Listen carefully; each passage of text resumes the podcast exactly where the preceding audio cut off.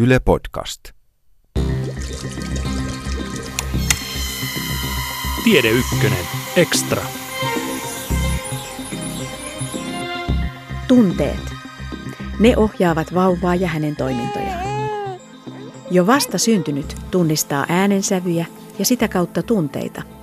Ja tunteiden ilmaisukin sujuu. Vikinää, itkua, tyytyväistä yninää.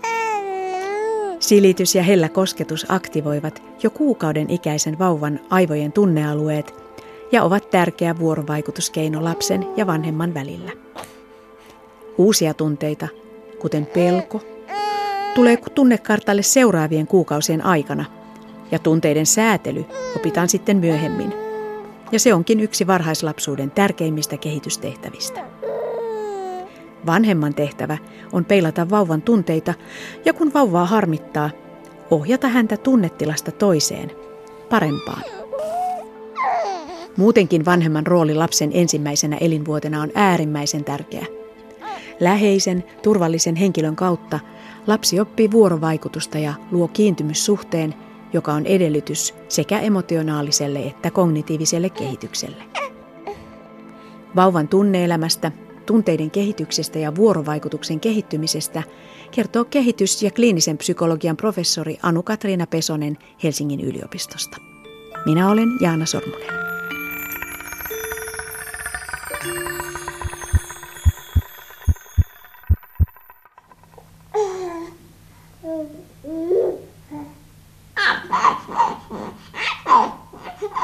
Onko vauvalla tunneelämää? Vauvalla on todella voimakas tunneelämä ja, ja vauva elää ikään kuin tunteittensa armoilla ja se ohjaa hänen havaintojaan ja toimintojaan ja, ja varmasti aika paljon sitä vuorovaikutusta myös, mitä vauva kohtaa. No missä tunneelämä kehittyy? Onko se vauvan aivoissa vai vauvan sydämessä? No tämä onkin hyvä kysymys, mihin tunneelämä ikään kuin, niin kuin lokalisoituu tai paikantuu. Tietenkin aivoissa on niin kuin rakenteita ja toimintoja, jotka vastaa meidän tunteita, mutta ihan yhtä hyvin voidaan ajatella, että, että tunneelämä kehittyy vuorovaikutuksessa, että pelkästään aivojen kehitys ei kehitä meidän tunneelämää, vaan, vaan, vaan tunneelämässä ikään kuin vuorovaikutuksen merkitys on, on, on huomattava. Eli ne tunteet kehittyvät sitten vasta syntymän jälkeen, ei vielä sikioaikana, vai tapahtuuko silloin jo jotain? Sikioaikana kehittyy, ja siitä tiedetäänkin aika paljon ihmisen stressin stressin säätelyjärjestelmä, eli kuinka voimakkaasti hän kenties kokee, kokee tunteita tai stressiä, tai kuinka voimakkaasti hän reagoi uhkaan, tai kuinka valppaana hän on, hän on tämmöisten erilaisten ympäristöärsykkeiden kanssa. Mutta todennäköisesti tällaiset niin kuin hienovaraisemmat tunteiden ilmaisut ja tunnistamiset niin pelkoon, suruun, iloonkin liittyen, niin nehän ei näy ihan heti. Et ensimmäiset hymytkin tulee vasta siellä ensimmäisen kuukauden jälkeen. No kuinka vauva oppii niitä tunteita? Niin, no tämä on hyvä kysymys, mitä tunteiden oppiminen tarkoittaa. Tunteiden oppiminen voi tarkoittaa sitä, että oppii säätelemään tunteita tai tunnistamaan tunteita tai, tai ilmaisemaan tunteita. Ja tietenkin varmaan se tunteiden ilmaisu ikään kuin on jollain tavalla automaattista ja sitähän kaikki vauvat osaa huutaa ja, ja ehkä sitten vähän myöhemmin hymyilläkin ja, ja pelkokin tulee siinä ensimmäisen puolen vuoden aikana eh, mukaan kuvioihin. Tunnistamisesta tiedetään koko ajan enemmän ja enemmän, eli vauvat, vauvat kyllä tunnistaa äänensävyjä ja, ja ikään kuin kasvojen ilmeen, ehkä isoja linjoja hyvin varhaisessa vaiheessa, jopa ihan vastasyntyneenä, ja virittyvät ikään kuin sen mukaan mikä se tunnelma, tunneilmasto ikään kuin siinä ympärillä on. Sitten tietysti ajatellaan sitä säätelyprosessia, niin se säätelyprosessi on koko elämän mittainen tehtävä. Ja siinä ei ole kiinnostavaa vaan katsoa vauvoja, vaan me aikuisetkin opitaan vielä tunteiden säätelyä ja se menee ikään kuin asteittain, kehittyy koko oikeastaan elämänkaaren aikana. Mitkä asiat sitten vaikuttavat näihin vauvan tunteiden ja tunneelämän kehitykseen? No ensinnäkin voi ajatella, että no siellä on varmaan se perusvire, on se temperamentti. Kuinka todennäköistä on, että esimerkiksi lapsi kokee voimakkaita tunteita tai voimakasta pelkoa tai estyneisyyttä tai kuinka vauhdikkaasta toiminnasta hän nauttii. Onko genetiikalla tässä no, tässä, on, tässä on iso osa tietysti genetiikalla ja se on ikään kuin se perusvire. Ja, ja sitten se kehittyminen tavallaan lähtee tietysti sitten siitä, että siinä lähtee samalla myös se itsesäätelyn kehitys, mutta se ei ole pelkästään ympäristön ikään kuin aikaansaamaan se itsesäätelyn kehitys, vaan ajatellaan, että lapset myös eroavat temperamentiltaan siinä, että mitkä heidän niin kuin varhaiset itsesäätelytaidot ovat.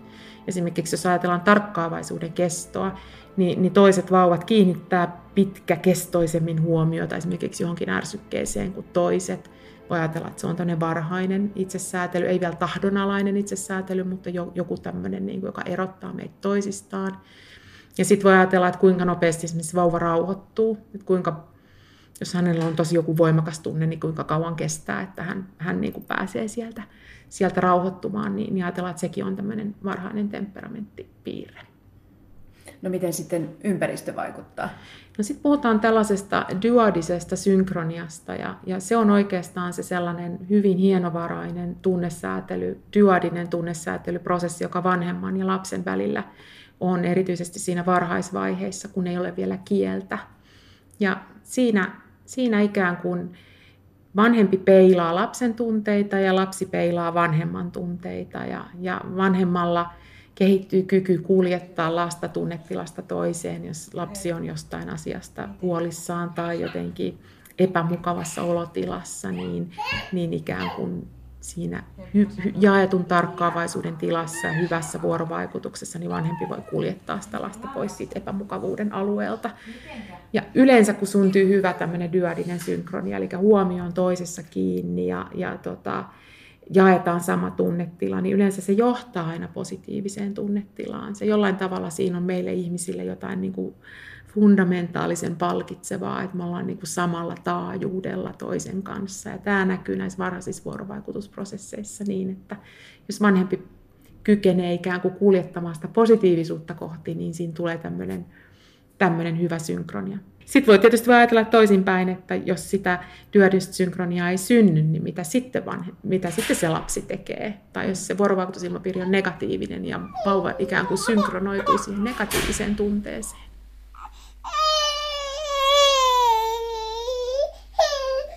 Mitä silloin tapahtuu? No se voi käydä sietämättömäksi ja se voi käydä jopa niin sietämättömäksi, että, että, että lapsi tai vauva ryhtyy itse säätelemään sitä tilannetta niin, että hän vetäytyy vuorovaikutuksesta, hän kääntää katseen pois, hän ei kestä olla siinä. Että se on niin kuin liian, liian raskasta tai liian uhkaavaa tai liian, liian stressaavaa. Hän tavallaan niin kuin suojelee itseään. Hän suojelee itseään. Ja tästä on olemassa semmoinen hauska hauska tai hauska, mutta tällainen tieteellinen koe, jota käytetään, sen nimi on ilmeettömyyskoe, jossa, jossa, tota, jossa näkyy dramaattisesti, mitä tapahtuu silloin, kun vanhempi putoaa vuorovaikutuksesta pois. Eli siinä pyydetään eka vanhempaa ja lasta vuorovaikuttamaan niin kuin normaalisti, ja siinä syntyy hauskaa dyadista synkroniaa. Ja sitten pyydetään, että vanhempi on ilmeetön kahden minuutin ajan ja se on äärimmäisen stressaavaa sille vauvalle. Ja vauva silloin käyttää kaikki keinonsa, millään houkuttelee sen vanhemman eka vuorovaikutukseen.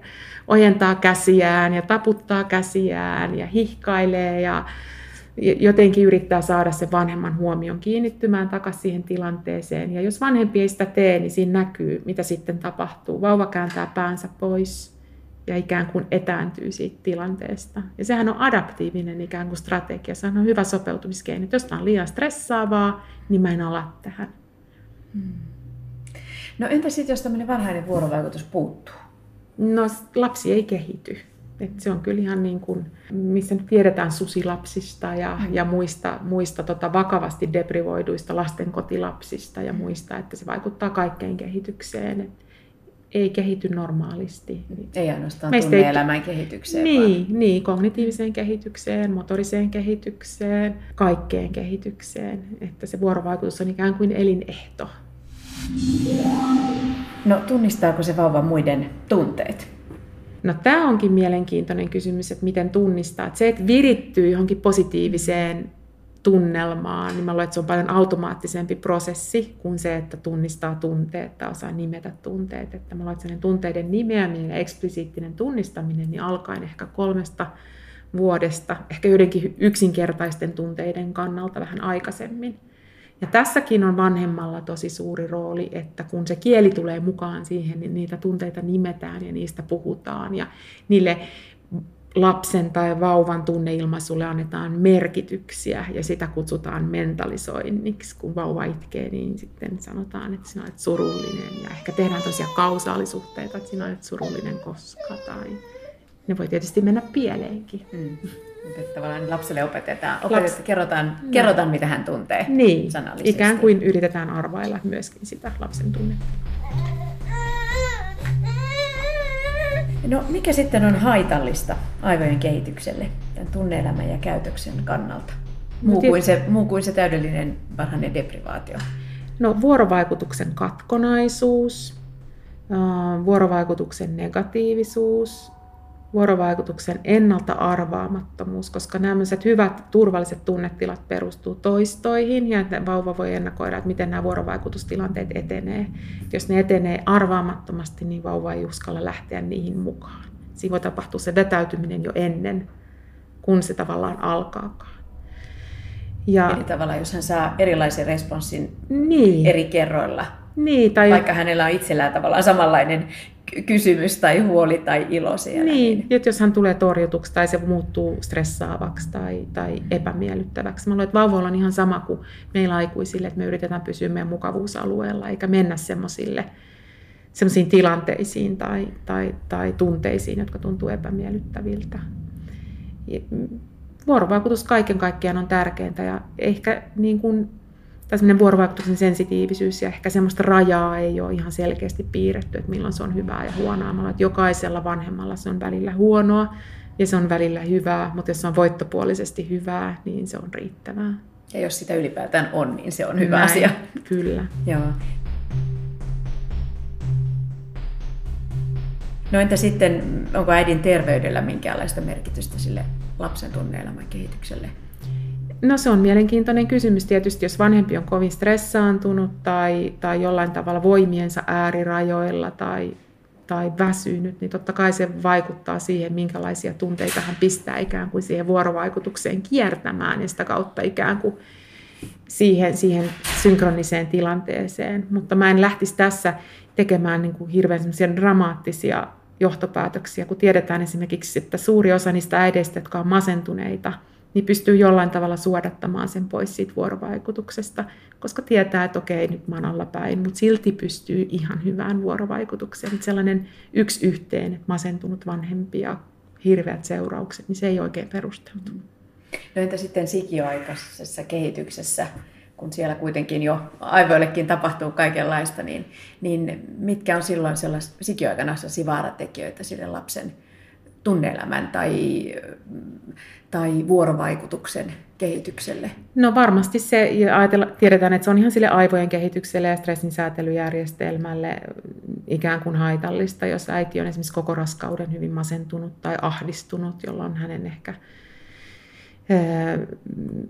metabolia on erilaista, erilaiset hormonit vaikuttaa, istukka ei kenties pysty suodattamaan kaikkea, kaikkea sitä viestiä ikään kuin, biologista viestiä, joka siellä kulkee, kulkee sitten äidin tunnetilojen takia.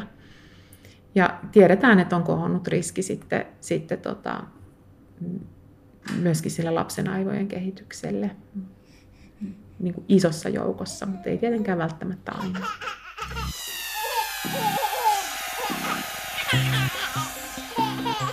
Mikä on tämän ensimmäisen elinvuoden merkitys tunteiden ja vuorovaikutuksen kehittymiseen? Se ensimmäinen eri elinvuosi on äärettömän tärkeä, että siinä kyllä laitetaan pohjavire sille, sille koko kehitykselle. Jos ajatellaan, että mitkä elin, ikään kuin ikävuodet ovat vaikuttavimpia myöhäisemmän kehityksen kannalta, niin kyllä se varmaan ajoittuu sinne varhaisimpiin vaiheisiin. Ja, ja siinä tietenkin, mikä sitten siinä yksivuotiaan lapsen kehityksessä on merkityksellistä, niin siihen on muodostunut sitten kiintymyssuhde tai useita kiintymyssuhteita vanhempiin, kenties isovanhempiin, lähellä oleviin ihmisiin. Ja se, se tunne, mikä ikään kuin syntyy niiden toistuvien hoitotapahtumien ja vuorovaikutustilanteiden seurauksena silloin, kun ne on hyviä ja turvallisia, että lapsella on turvallinen olo. Ja se idea siinä koko jutussa on, että kun on turvallinen olo, ikään kuin sisäinen turvallinen olo, niin sitten pystyy tutkimaan ulkomaailmaa paljon paremmin. Ei tarvitse koko ajan pitää huolta siitä, että onko se mun vanhempi nyt tarpeeksi lähellä tai olla ahdistunut siitä, että onko mun turvallisuus taattu. Ja sen takia nämä emotionaalinen ja kognitiivinen kehitys on ikään kuin kulkee myös käsi kädessä. Ajatellaan, että se kiintymyssuhde on yksi välittävä ikään kuin mekanismi siinä, siinä kehityksessä.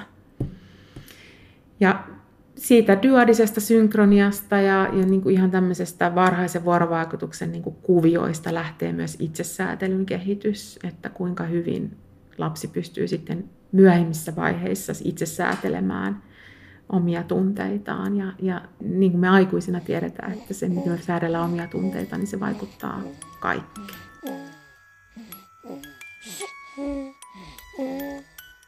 Syntyvätkö temperamenttierot sitten tässä samassa vaiheessa vai ovatko ne jotenkin... Temperamentista eroista ajatellaan, että ne on ikään kuin synnynnäisiä, mutta temperamentti myös kehittyy. Ja jos ajatellaan, että itsesäätelytaidot, niin kuin mä selitin tuossa aikaisemmin, on osa sitä temperamenttia, niin ne jalostuu ja kehittyy, kun me kasvetaan. Ja voi ajatella, että jos on sellainen lapsi, jolla on tosi voimakkaat tunteet, voimakkaat pelkoreaktiot, kova huuto, vaikea rauhoittua, niin häneltä vaaditaan paljon enemmän itsesäätelytaitojen kehittymistä. Että hän saa ne suuret tunteensa hallintaan ja ikään kuin sosiaalisesti hyväksyttyyn muotoon kuin sellaiselta, joka on ehkä tasaisempi luonne, joka ei tarvitse niin paljon säätelyä, joka menee ikään kuin aika helpolla ja sopeutuu helposti erilaisiin tilanteisiin. No kuinka tämä temperamenttikas sitten voi saada ne, ne haltuun ja säänneltyä? Mä luulen, että siinä kestää niin kuin de facto siinä kestää kauemmin ja siinä tarvii paljon enemmän vanhemman ikään kuin avustusta siinä, siinä tota, prosessissa. Mau. Mau, mau. Lehmä. Miten lehmä sanoo? Mau. Mau. Mutta sitten jos ajattelee, että miten se ympäristö vaikuttaa näihin lapsiin, niin ajatellaan, että, että se ympäristön vaikutus on erilainen erilaisilla lapsilla – ja ajatellaan, että on tällaisia lapsia, jotka ovat tosi niin kuin voimakkaasti alttiita ympäristön vaikutukselle. Ja yksi tämmöinen ryhmä, mikä on tunnistettu, jos on tämmöinen voimakkaasti reagoiva vauva ja suuret tunteet, niin hän on myös alttiimpi ikään kuin hyötymään hyvästä vanhemmuudesta kuin sellainen, joka on vähän tasaisempi. Ja tämä on tämmöinen ikään kuin hypoteesi, joka on esitetty, että meillä on erilainen alttius hyötyä esimerkiksi hyvästä vanhemmuudesta. Kun taas sellainen tasainen lapsi, jolla on aika tasainen temperamentti, niin hänestä kasvaa todennäköisesti aika tasainen tyyppi, riippumatta siitä, kuinka hyvää se vanhemmuus on ollut. Jos se on ollut riittävää, niin se on ikään kuin ok, että siellä ei niin kuin, se vanhempi ei pysty hirveän paljon siihen vaikuttamaan tavallisella vanhemmuudella. Nyt tarvitaan supervanhempia sitten näiden temperamentikkaimpien. Niin, supervanhemmat ja tosi temperamenttinen lapsi, niin tulos on tosi hyvä.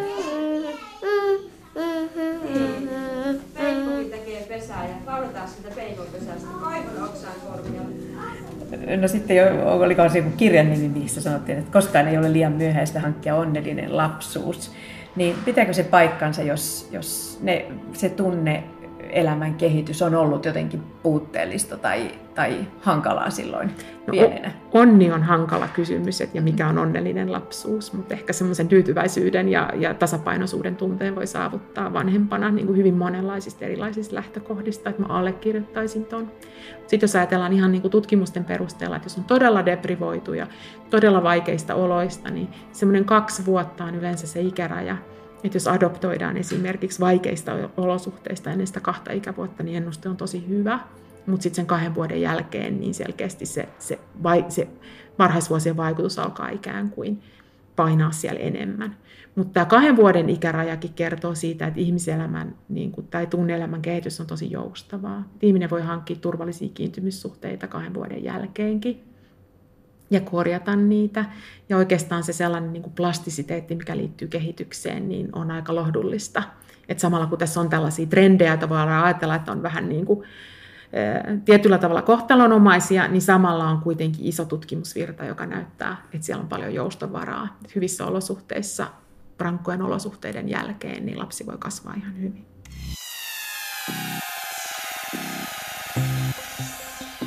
Tutkimuksessa yhä enemmän ja enemmän pystytään nyt lokalisoimaan tiettyjä asioita, esimerkiksi miten joku prenataalinen vaihe vaikuttaa aivojen kehitykseen ja tai missä kohtaa aivoissa tapahtuu tiettyjä asioita, mutta sitten taas toisaalta toinen virta tutkimusta tuottaa koko ajan sitä tietoa, että, että nämä vaikutukset, mitä, mitä, mitä sitten nähdään, niin ne ei välttämättä ole pysyviä, vaan siellä myöskin tapahtuu koko ajan plastisia muutoksia.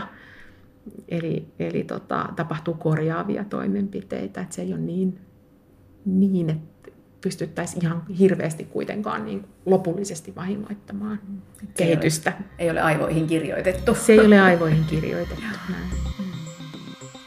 Vauvan tunneelämästä, tunteiden kehityksestä ja vuorovaikutuksen kehittymisestä kertoi kehitys- ja kliinisen psykologian professori Anu-Katriina Pesonen Helsingin yliopistosta. Tämän Tiedeykkönen Extran neliosaisen vauvan aivojen kehitystä käsittelevän sarjan muissa osissa puhutaan sikioaikaisesta kehityksestä, kielen kehityksestä ja vauvan muistista. Ohjelmasarjan on toimittanut Jaana Sormunen ja äänisuunnittelusta vastasi Katja Kostiainen.